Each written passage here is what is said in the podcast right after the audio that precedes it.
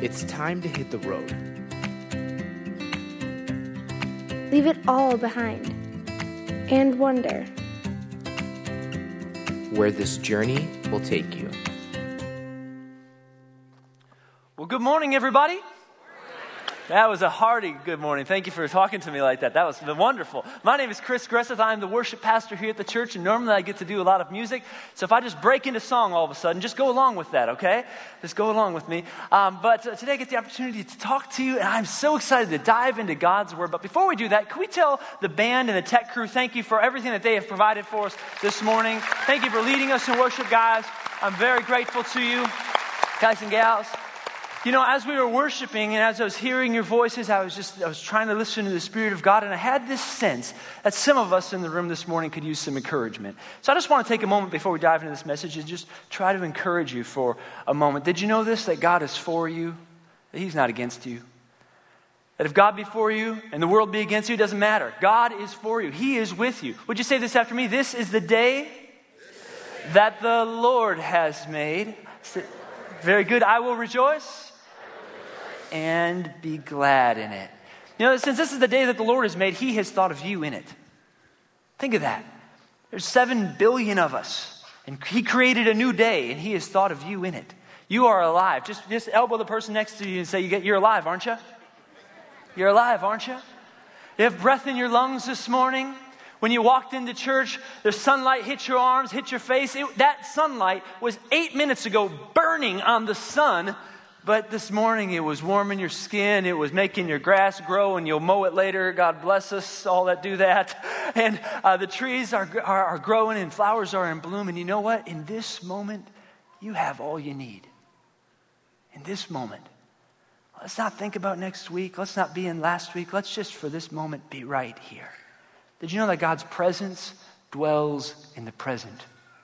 Think about that because you only dwell in the present. Right here. This is the only place you can be. Right now, in this moment. God is with you. God is with us. You can do all things through Christ who strengthens you. The things that are impossible with man are possible with God. That's good news for us this morning. I hope that encourages your heart. If you believe that, would you say amen? Okay, very good. We are in a, in a series called Road Trip, and um, we have been all throughout the scriptures. And you might have noticed this beautiful car behind me. It's Nomad, 1959 Nomad. Uh, in my family, we had a car that was similar size, maybe one inch smaller, but we would go on road trips, and you know how it goes. You just lay the seats down and play Monopoly. Anybody else do that? Yeah, that's the way we did it. And we went all over. I remember going through Yellowstone like that and singing God Bless America at the top of my lungs. Yeah, I was that guy. And, um, a lot of great road trip experiences. I just went on a road trip this past week up to the Boundary Waters. I got a picture for you. Check it out. We were in the Boundary Waters. There we are, four of us. And uh, you're thinking, are you really wearing skinny jeans in the Boundary Waters? I am. That's all I have, folks. That's all I have. Now, no mosquitoes can get up there, you see? So, uh, but anyway, there we are. We are paddling. If you don't know what the Boundary Waters is, are, uh, you paddle for hours. So if my arms are looking bigger to you this morning, you know why all right? Because I've been paddling for days and days on end. And, you know, one thing that we all learn when we go on a road trip is you see uh, the world around you a bit different. You see yourself different, the people that you're with a bit different. And you also see, begin to see God a little bit different. The Boundary Waters is a beautiful place. I'm grateful that it's in our state. If you ever get the opportunity to go, I'd say go for it, but work out first, if you know what I'm saying. All right? Um, but in the church, we are also in road trip. We have been looking at real lives. We often call them stories because they are stories, but I want to remind you these are real people, real lives. Archaeology points to these people being very real. These are real lives, real people who went through real struggles. And when they went on their road trip, they came to an intersection where they met God. And I would sum every story up like this that at every intersection with God, when they begin to look at God, God is different than they thought. That's good news. You know, oftentimes I think we can try to mold God into our own image. That's not so good. We try to mold God into what we think God is like. But what we need to do is look at God and say, God, I want to be molded in your image. I want to be molded into the person that you are. Would you help me with that? So, at every story, we see that God is different than they thought. I would just sum it up and think this God is more loving, God is more grace filled, He is much more merciful. God heard them when, he, when people thought that God didn't care. God did hear them. God saw them right where they are. These are some of the ways that God was different than they thought. Now, today, in our, in our story, in this real life story, I hope that as we look into the scriptures, that God is maybe just a little bit different than we think. Today, this isn't a story about God. This is a story about Jesus, who is God. We believe that, right? We're Christians, which means to say that we believe Jesus when he says, If you've seen me, you've seen the Father. I and the Father, we are one. So today we are looking at God. You don't have to imagine what God's like anymore. We're going to look right at him. And that is good news today. So if you have your Bible, would you open it up to Luke chapter 24? This is maybe the most famous of all roads in Scripture. This is the road to Emmaus. Would you say that word Emmaus with me? Emmaus. Very good. Road to Emmaus. It really is one of the most famous, probably the most famous road in all of Scripture. Luke 24, verse 13. And here's what we're going to do today. Here's the big plan. I'm, we are going to read almost the whole chapter of Scripture right up here at the top. Okay, so I'm going to ask for your best thinking, your best attention, because the content that we go through here in the next just couple moments is going to be what we talk about the whole rest of the morning. This is just kind of like a big Bible study uh, this morning, but I really think God's going to use it in your life, encourage you in that. So let's stick with me uh, as we read this scripture. Let's stay together. All right, here we are. Uh, tw- tw- Luke 24, verse 13. The same day, two of Jesus' followers were walking to the village of Emmaus, seven miles from Jerusalem. And as they walked along, they were talking about everything that had happened. As they talked and discussed these things, Jesus himself suddenly came and began walking with them. But God kept them from recognizing him. Let's pause there for a moment. So these people, they're talking, Jesus comes next to him. and then this verse is interesting here. It says, But God kept them from recognizing him. So I did some study on this verse because I thought it was a little interesting. Why would God keep them from recognizing him? Now, you might know this, but the New Testament, meaning the second half of the Bible, is all written in Greek. So we have translations of that. Now, the translation we're reading today is called the NLT. It's a great translation, and I love that. But this is the only translation that translates this verse that way. Every other translation says it simply this way their eyes were kept from recognizing him. But it doesn't attribute to why their eyes were kept. It, they don't attribute it to God. And I went back to the Greek and looked at these words, and you know what? They don't attribute it to God either. So I would, I would suggest this to us today. As we read the rest of this story, I think you're going to notice something. The possibly, the, probably the greatest reason why they couldn't recognize God in the moment was because of their own perception of God, was because of their own understanding of God in that moment. But as we see, Jesus is going to come alongside and help them understand who he is for real. Okay? So there's a little commentary on that verse. Let's start in verse 17. Let's keep going here. He asked them, meaning Jesus, What are you discussing so intently as you walk along? They stopped short, sadness written across their face. Then one of them, Cleopas, replied, You must be the only person in Jerusalem who hasn't heard all the things that have happened there the last few days. Ah, what things? Jesus asked. The things happened to Jesus, the man from Nazareth, they said. He was a prophet. I imagine them just being sad and saying this. He was a prophet who did powerful miracles. He was a mighty teacher in the eyes of God and all the people. But our leading priests and other religious leaders handed him over to be condemned to death and they crucified him. But we had hoped. Would you say those three words? We had hoped that he was the Messiah. Messiah means saving one who had come to rescue Israel. See, they wanted to be rescued in their own people group there. This happened three days ago. Verse 22. Then some women from our group, from his followers, were at the tomb early this morning, and they came back with this amazing report. They said the body was missing, and that they had seen angels who had told them Jesus is alive. Okay, pause there. Do you recognize that this story, the road of Emmaus, this is Easter Day? So we know what happens Easter morning. You know the account, right? It was early in the morning, and some women went to the tomb, the Bible says, and the stone was rolled away, and the angels were there and said, What you looking for? He's not here. Jesus is alive. Now, the interesting thing here is that these two, even though they had that report, they didn't stick around to see. They didn't stick around to see Jesus. They got out of Dodge. That is interesting. That's going to play a role in everything we talk about. So keep that in mind. They jetted, but Jesus went to find them. I think that is so important. What we're talking about today is the Easter story. This is Easter Day. Okay, let's keep going. Verse 24. So some of our men ran out to see, and sure enough, his body was gone, just as the women had said. Then Jesus said to them, You foolish people, You find it so hard to believe all the prophets wrote in the scriptures. Wasn't it clearly presented that the Messiah would have to suffer all these things before entering his glory? Then Jesus took them through the writings of the Moses and all the prophets, explaining from all the scriptures. Those are the same scriptures that you hold in your hand here. That's the first half of the Bible. That's what Jesus took them through and says this He explained from all the scriptures the things concerning himself. That's really important.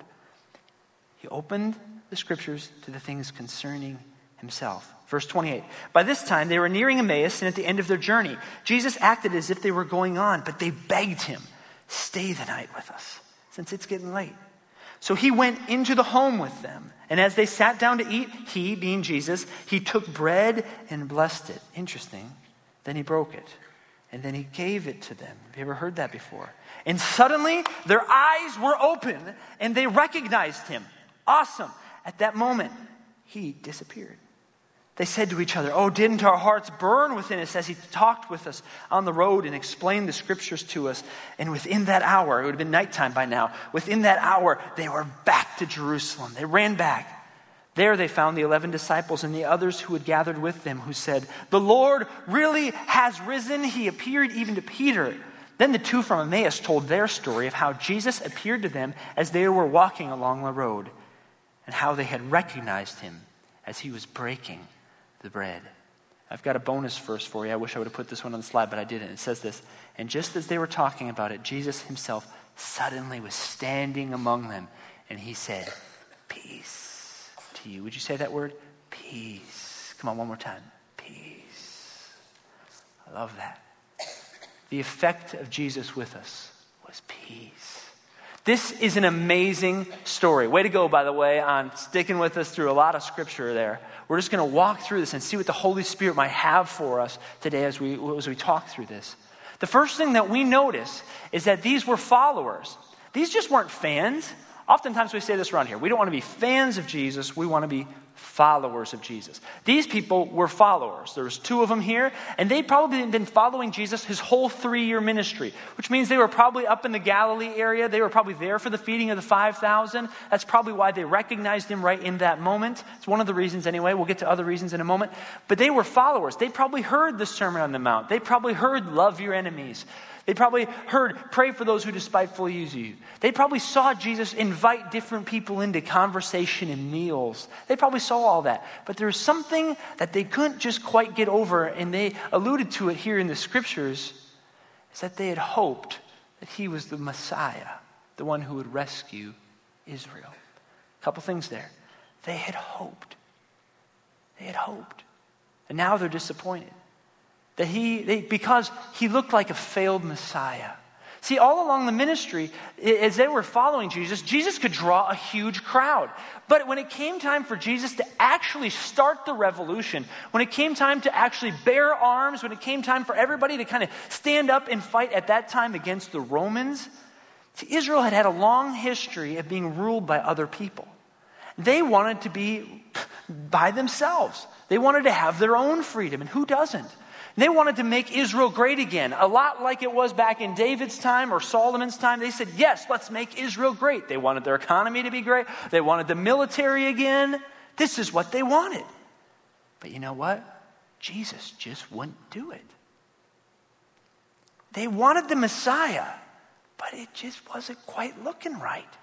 Jesus wouldn't get the revolution started. Matter of fact, at one point they wanted to make him king, so they just tried to force him to be king, and Jesus just slipped right on through their midst. It says, and he went away. Jesus wasn't going to be their king that way. Jesus was riding finally, after three years, one week before the story that we just read, he was riding into the capital city. If there was ever a time to start the revolution, it was going to be going to the capital city and you could tell that things were just ramping up at that point. Jesus had just raised a man from the dead. There was huge crowds, and Jesus was riding into the city. But these followers, they just couldn't quite get it because why would Jesus not ride a horse? Why wouldn't he ride a tank of his day? That's what the horses were. They weren't just beautiful, majestic animals. They were like the tank of their day. Jesus wouldn't ride into Jerusalem on that. Well, how did he ride? He came in riding a donkey. This animal, this burden, that, or this, this uh, beast that would serve people. carry their burdens. Jesus rode that kind of animal. And as they waved their palm branches, Jesus cried. And he said, I wish you knew the things that make for peace. They were wanting the revolution to start. They started waving palm branches. The last time that that had happened in Israel's history was with this guy about 100 years ago named Judas Maccabeus. Really interesting. What he did is they waved their palm branches for him too, and they said, Go, Judas, go, go, go, go, go. And so Judas did start a revolution. He started a revolution so much that people began to fight for him. They killed lots of people. They really almost overthrew the occupants at that point. His most effective victory was this. Now, get this, see the irony in this. His most effective victory was the victory of Emmaus. That's the exact road that we're talking about today. Here they are walking this Emmaus road, where the last great guy that, that, that was going to start the revolution, Judas Maccabeus, had his greatest victory. It'd be like if I said, hey, let's go walk the road to Gettysburg. You know exactly what happened at Gettysburg. That's what was going on here. They were walking the road to Emmaus. They had thought that God was for sure about their country, that God was for sure about their people group. And yes, that God was going to come and rescue them and he was going to kill their enemies. But you know what? God did come and said, This is what I'm like.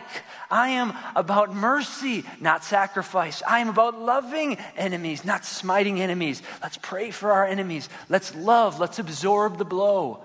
And Jesus that week, he rode into the capital city and he didn't produce any kind of blow. He didn't start an army a revolution. He absorbed the blows, if you will, of the enemy. His followers didn't quite get it. Even on the, the, the night in which he was betrayed, you know the story. Judas, Judas Iscariot, came into the garden that night. And earlier the disciples said, Hey, should we take up arms? Literally, they said, It's now the time to bear arms. And Jesus said, No.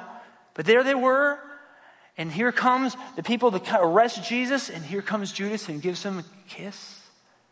And what happens? His follower, Peter, takes out a sword, lops a man's ear off, which means he was going for his head. He wasn't going for his ear, folks. He was going for his head. And what does Jesus do? Reaches down and grabs this ear and puts it on the enemy and loves this guy named Malchus.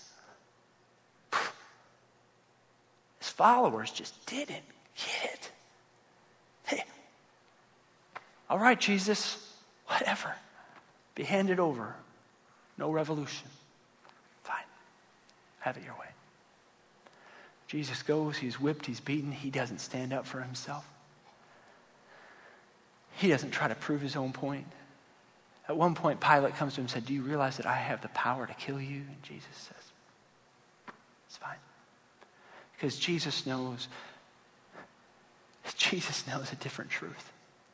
Jesus knows a truth that life can be everlasting, that death is just an enemy that's just about to be defeated. And they nailed him to a cross, and there were no followers there except John and the women, scripture says. These two that we're talking about today on the road of Emmaus, they weren't there. None of the other disciples that were there. Peter wasn't there. They didn't get it. They didn't, they, they didn't, I almost wonder if they didn't want to believe in a Messiah like that.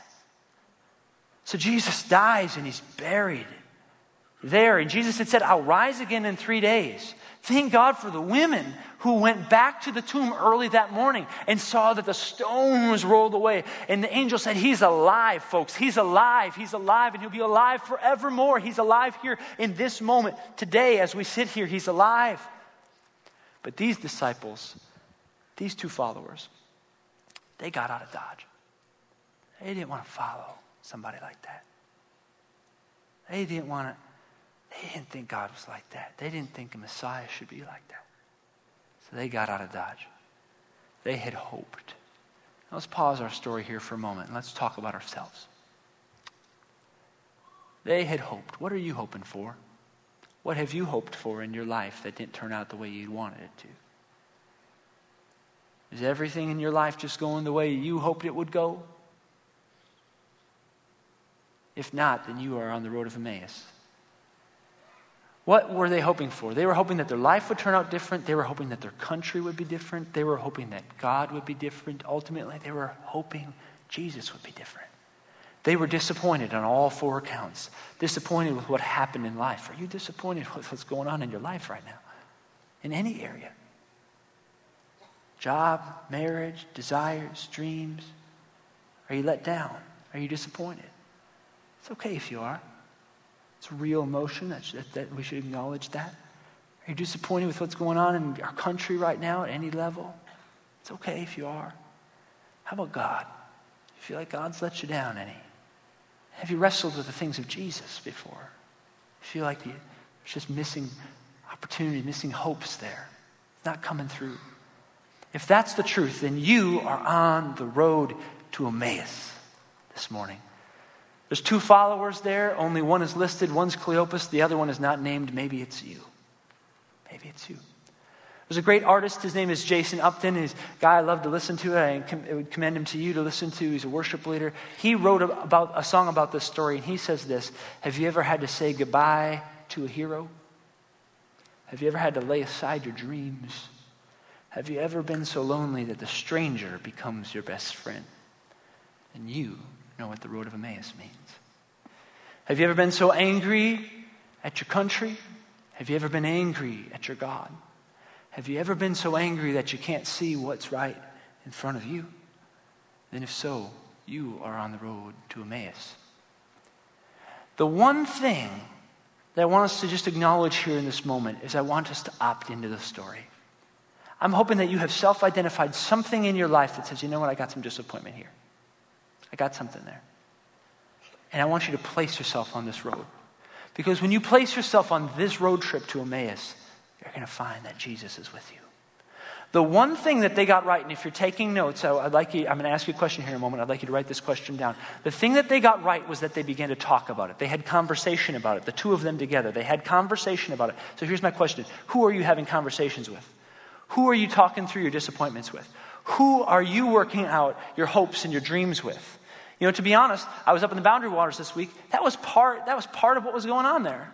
I was grateful to spend some time with those guys because, to be honest with you, I had to talk through a few things in my life. That's not why I went on the trip, but, you know, the moment presented itself, and I said, hey, guys, this, yeah, this is kind of what's going on in my life, and I kind of wish things were this way, and blah, blah, blah, blah. What do you think? And you know what? They encouraged me.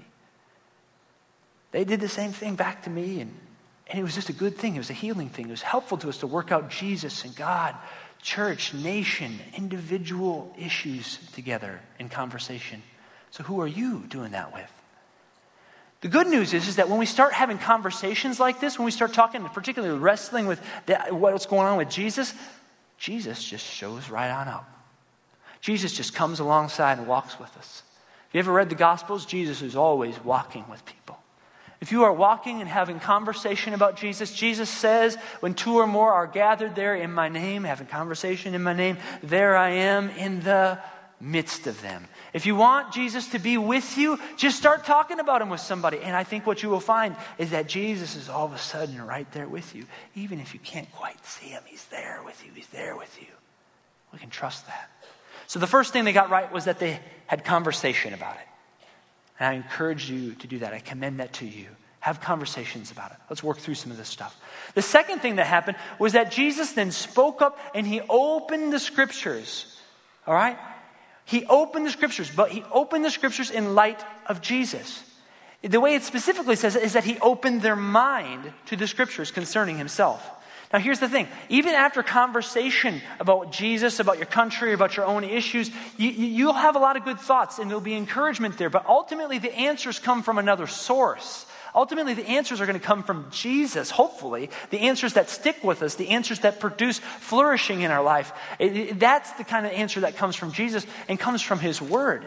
So He opened their mind to the Scriptures. Now, hey, they already knew the Scriptures. Are you with me? They knew the Scriptures, but they hadn't been reading them right. Because listen, the Scriptures have to change in light of Jesus. They, they, they looked back here and they thought they knew what the Messiah was all about. But now that God had come and showed us really what God is like and who the true Messiah is, you have to reread your scriptures in light of Jesus. Christians, this is so important. You need to read your scriptures through the lens of Jesus. Jesus taught us to do this. He said, Okay, you have heard it said back here an eye for an eye and a tooth for a tooth. But I say, what do he say? You know the answer? love your enemies. So, back here in this side of the scriptures, it says eye for an eye and tooth for a tooth. Now, I don't want to bag on that. I don't want to say that's all wrong because earlier back here, there was this guy named Moloch, and what he did is he said, Okay, if you have vengeance on me, I'm going to have seven times more vengeance on you. So when it came time for violence in the world, Moloch, he, he, he was all about seven times more. And then Moses comes along a little bit further here, says, okay, hold on, the seven times thing, let's not do that anymore. Let's do the eye for an eye, tooth for tooth thing. Okay? So that's, that's some improvement. Yes, thumbs up. Okay? But Christians, we're not following that. We are Christians. You are Christian, I think. I'm trying to be. By the power of Christ, I'm trying to live out his life. And Jesus says, Love your enemies. Jesus says, Forgive those. Jesus says, if somebody takes from you, what do they actually need? Give them what they need. This is a whole new way of thinking. You have to read your scriptures in light of Jesus. If you're reading back here in the Old Testament and you think in the first half of the Bible, and you start thinking, you know what, this doesn't look like God. This doesn't, I don't know about that. Well, what do you do? Enter into conversation like they do in Emmaus. Enter into that conversation and look at Jesus' life and say, what lines up with Jesus? What did he do in his life? That's what I'm going to do. Amen. You will find what they found. Your heart will start beating. Your life will become ablaze. Your heart, they literally said, didn't our hearts burn within us? What was happening when their hearts were burning? They were becoming the light of the world. Folks, if you want to become the light of the world, live the way Jesus did. If you want to be a light to your family, to your community, see, some of you are smiling at me right now because you're getting it. If you want to be the light to the world, if you want to have your heart ablaze, you got to read the scriptures through Jesus. You got to live out his life, and you don't have to do it alone. He's going to empower you to do the whole thing. We'll get to that in about three minutes. Okay? Isn't that good? So, number one, the first thing they got right was they had Conversation. Very good. Next thing that they did was they opened the scriptures in light of Jesus. Their minds were open to that. Next thing that happened was that they invited the stranger in. Would you write that down if you're taking notes? They invited the stranger in. Now, listen, they didn't say to the stranger, Hey, you, this is the way I believe. Would you please believe that before you come into my house? No. They said, Why don't you go ahead and come on in? Remember, they were followers, right? They were followers of Jesus. Jesus, I bet they learned this from Jesus. Jesus was always having meals with people he shouldn't be having meals with. They didn't believe the same thing. They were just straight up crooks. They, they just had straight up crazy lives. But Jesus said, Hey, hey, you, can we have a meal together? And it just blew people's minds. And I think these followers picked up on this and they thought, Hey, this guy, he's got no place to stay tonight. Hey, you, I'm a follower of Jesus. Trying to be. Come on in here. And you know what they did? That's when they recognized Jesus. I'm trying to get better. I'm just going to be honest with you. I'm trying to get better at this in my life. I'm trying to, I'm, I'm literally, my wife and I, we are having conversations about who can we invite into our home, invite into our lives that are different than us, and who God could use. And we've been trying to do this. And here's, here's what I'll just tell you the honest truth. Every person that we have done this with, we see Jesus in them. Here I thought they were really different. I see Jesus in them. I think if you would give that a shot, I think you'll find Jesus in these people. I think you'll all of a sudden say, you know what? I see the image of God in you. Looks a little bit different than I thought, but you know what? I like it. I like you. Let's be on the journey together. So, invite a stranger in. I just want to commend that to you. I want you to think about that, okay? Talk about that with who you're doing life with. Who could you invite in? But at another level, they invited Jesus in. Write that down. Invite Jesus in. Circle it. Here's the interesting thing that happens when you invite Jesus in. When you invite Jesus in to be the guest in your life or the guest in your home, he becomes the host. Now, see, they invited him in. They should be the ones who have the bread and give the bread. The people that did the inviting, right? They're the, they're the ones who are doing the hosting. But Jesus is unlike any other guest you will have. If you invite Jesus into your life, he becomes the host. He's the one who's going to serve you. He's the servant of all. He's going to serve you. He's going to give you the nourishment you need for your life. He's going to say, you know what? I've got something that you need here. You, are, you look hungry. You look famished. You should take this in your life. If you want your life to flourish, if you want your life to grow, to have sustenance, invite Jesus in. He will serve you all the way. He will be the host of your life. He wants to give you what you need, but you have to invite him in. You might not know him very well right now. but invite him in. Maybe you've known him for years, invite him in again. This whole weekend, I've been praying uh, up in the boundary waters. I kept praying, Lord, I just invite you in, invite you in, I invite you in. Into my life again. Would you be the host of my life? I think if we do that as a people, man, what could happen? So, what, what happens in the story? Jesus comes in, he gives them the bread. So interesting what happens. He first takes bread, then he blesses it. It's almost as if he needs to renew it. It's almost as if he needs to make it new again, this food. And then he gives it to them. They eat and recognize him. Actually, even before they eat it, they recognize him. It literally says their eyes were open. Now, Luke is doing something. That's the writer of this gospel. He's doing something. He wants you to see something. So, Jesus is now risen. He is a new creation. This is the first meal of a new creation. Okay? You need, I really want you to get this. This is the first meal of a new creation. I think this is endlessly fascinating.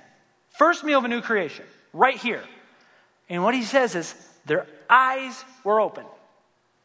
Now, what he's trying to do is he's trying to parallel, parallel that to the very first meal of creation in Genesis. What happens in Genesis? The very first, what happens in the first meal? Of course, God creates everything. We have man and woman who are our first parents, first man, first female. And what do they do? They take food that they're not supposed to have.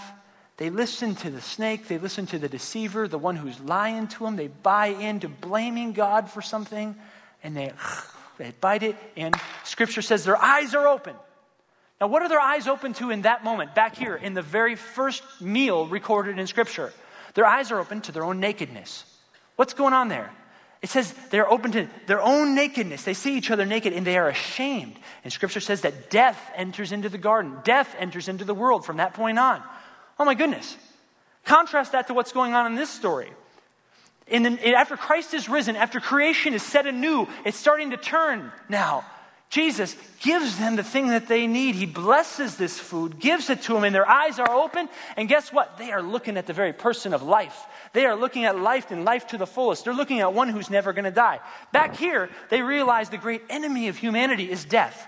Think about it. What would you be, what would you have um, anxiety about if you couldn't die? Would you, would you have anxiety over the diagnosis that you received? Would you have anxiety over not having enough food or money? Would you have anxiety over the things that we have right now? We wouldn't, because death is the great enemy. Think of war. What would war be like if you couldn't kill one another? The great powers that be in society, what could they do if they couldn't kill? So the story in Genesis says this that our first parents had kids, and the kids realized what was going on here. We could harness death. The two got in a fight, and the one killed the other. Cain's the one who did the killing. He lived, and he started a city. That's how the Bible says that all societies were built on. Who has the power to kill? But over here, all that gets erased. Jesus says, Now I have conquered death. I have conquered the grave. It's not about the power to kill anymore. It's about the power to love. It's about life. It's about human flourishing. That's awesome, folks. Isn't it? The world is being set in a new way, the Jesus way. And what do they do? They jump up from their chair and they run into a dark night. They run to a dark world and they become the light of the world. They're literally, they say, our hearts are burning and we're running into a dark world and they proclaim, Jesus is alive. Death's not, death is defeated. Death's not the big thing anymore, folks. Jesus is alive. And as they proclaim with it, Jesus comes and he says, Don't we want peace in our world? Don't we want peace in our community? I got two kids. I want peace for them. I know you want peace. How does it happen? It happens through the Jesus way, folks. Through the Jesus way. I told you we'd get to this. I'm just going to mention it. The very ending of Luke, which is just one paragraph later, says this Jesus says, I'm going to send the Holy Spirit to you. Folks, we won't be able to live this life that we've been talking about today apart from the Holy Spirit. We need to invite Jesus in, and when Jesus comes in, the Holy Spirit comes into our lives and empowers us to live the Jesus way. That's good news. I hope today that you've heard just a couple things. That if you are on a road of disappointment in life or in culture and nation, maybe with God, maybe with Jesus, let's get in conversation with one another on that. Let's see that Jesus is right there. Part of that might be at the end of the service day, we'll have prayer ministers. Maybe you just need to come forward and say, you know what, I just need to have a conversation of prayer about this. Jesus will be there. For some of us, the next step is to open our scriptures in light of Jesus. Learn a few things, see what his answers are in light of Jesus' life, in light of his teachings, and begin to live that way. Invite him in, let him empower us, let our hearts be set aflame that we can be peace in the world. Amen. Amen. Let's pray. Heavenly Father, we look to you. Jesus, we thank you for your life. We thank you for choosing life over death. Thank you for choosing life, not violence. Thank you for giving us peace. Thank you for giving us love. Thank you, Lord, for coming and showing us the true way. Lord, we want to be Christians. We want to follow you. Help us. Church, if you're open to this, would you just put your arms open like this? And, and I'm going to I'm going to ask us if you, if you would like to invite Jesus into your life anew and afresh, just say whatever words you want to around that. Say, Lord, I invite you in. Would you be the host of my life? Would you give me all that I need? Would you be the host of my life? Lord, I got a mic on, but here I, I want to I wanna do it personally, God. I want, Lord, I want you to be the host of my life again. Lord, hear all these other voices, hear these hearts, hear these minds saying this to you. Lord, would you truly come in, and take up residence?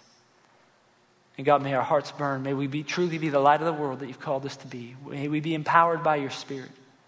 In the name of Jesus, we pray. Amen. Amen. Would you stand up? I want to bless you and get you on your way. Thanks for being great listeners today, a great church. This is a powerful thing when we come together. I'm grateful that you're here. That's all right. One clap. All right, I want to bless you. In the name of the Father, Son, Holy Spirit, may you have eyes to see all that Jesus is going to teach you this week. May you walk the road with Jesus. In the name of the Father, Son, and the Holy Spirit. Amen. Church, we'll see you next week. God bless you. Take care.